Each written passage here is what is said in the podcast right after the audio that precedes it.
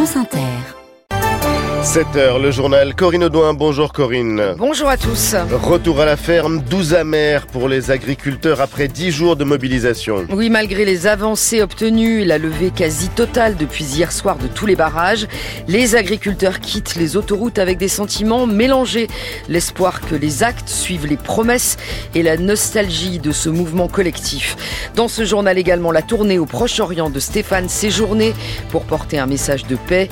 Le chef de la diplomatie française est attendue en Égypte, avant Israël et la Cisjordanie, alors que les États-Unis ont frappé hier soir des cibles pro-iraniennes en Irak et en Syrie.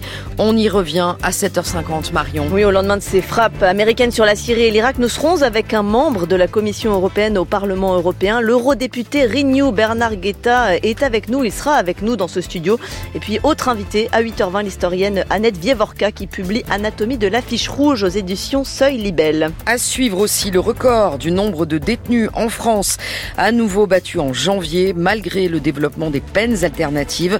Et puis la déroute du 15 de France hier soir à Marseille, étriée par l'Irlande, 38 à 17 en match d'ouverture du tournoi des six nations de rugby.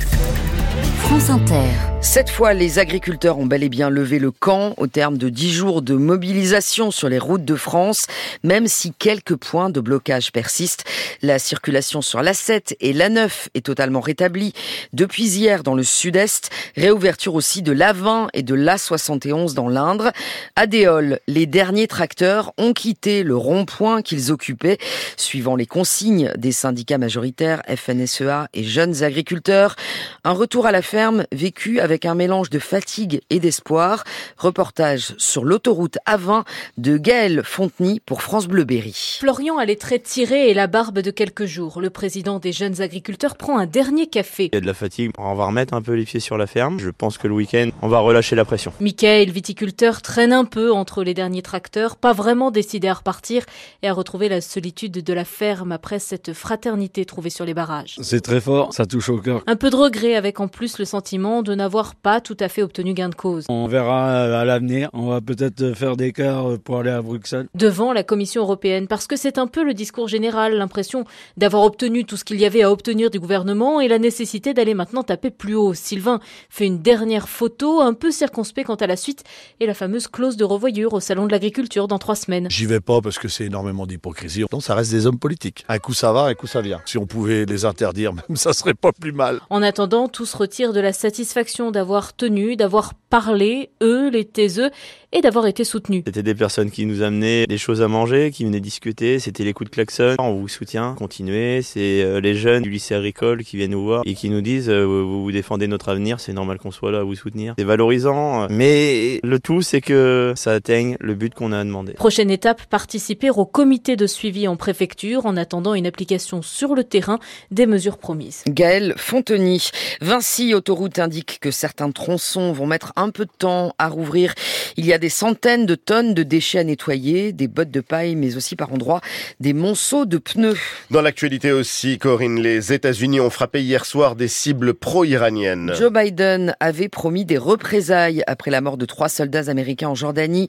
L'armée américaine a frappé hier en Irak et en Syrie 85 cibles visées sur sept sites différents. Dans l'est de la Syrie, au moins 18 combattants pro-iraniens ont été tués. Opération qui ne sera pas la dernière, affirme le président américain.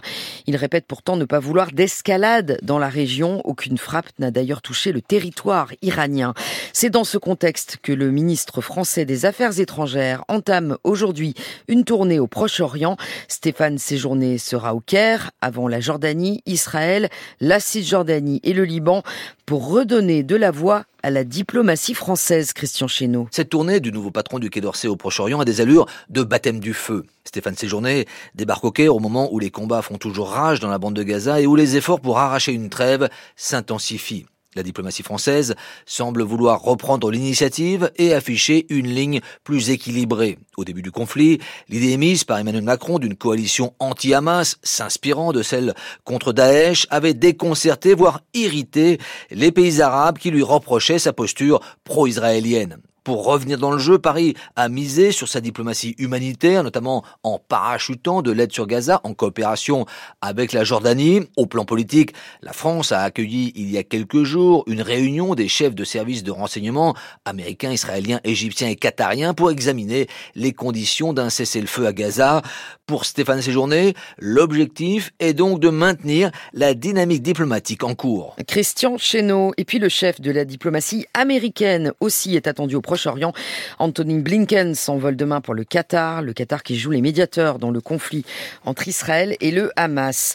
Après la mort de deux humanitaires français hier dans le sud de l'Ukraine, frappés par un bombardement russe, le parquet national antiterroriste ouvre une enquête, notamment pour crimes de guerre. C'est la dixième procédure de ce type ouverte par la justice française depuis le début de la guerre en Ukraine, il y a deux ans.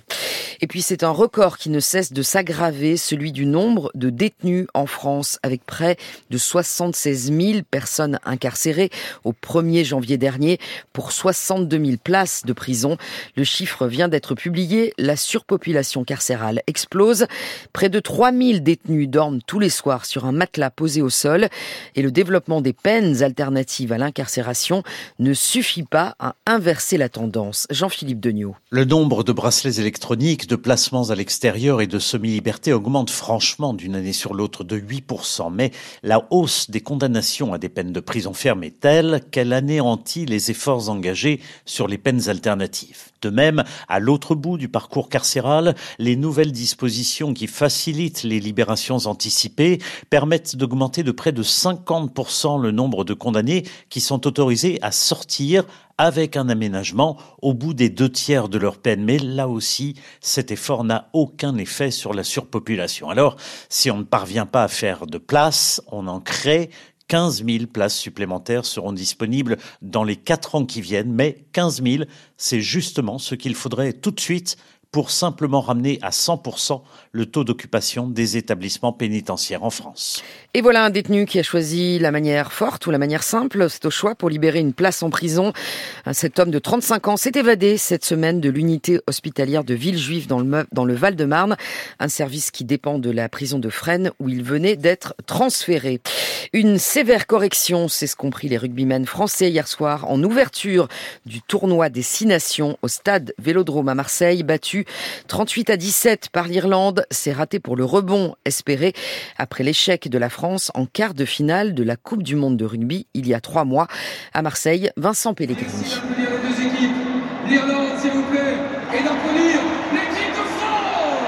À l'issue de ce match à sens unique, le souhait du speaker du stade Vélodrome n'a pas été vraiment suivi des faits. Ce sont des supporters abasourdis qui ont quitté l'enceinte. Ils ne s'attendaient pas à voir un 15 de France aussi apathique et autant dominé par une solide équipe d'Irlande.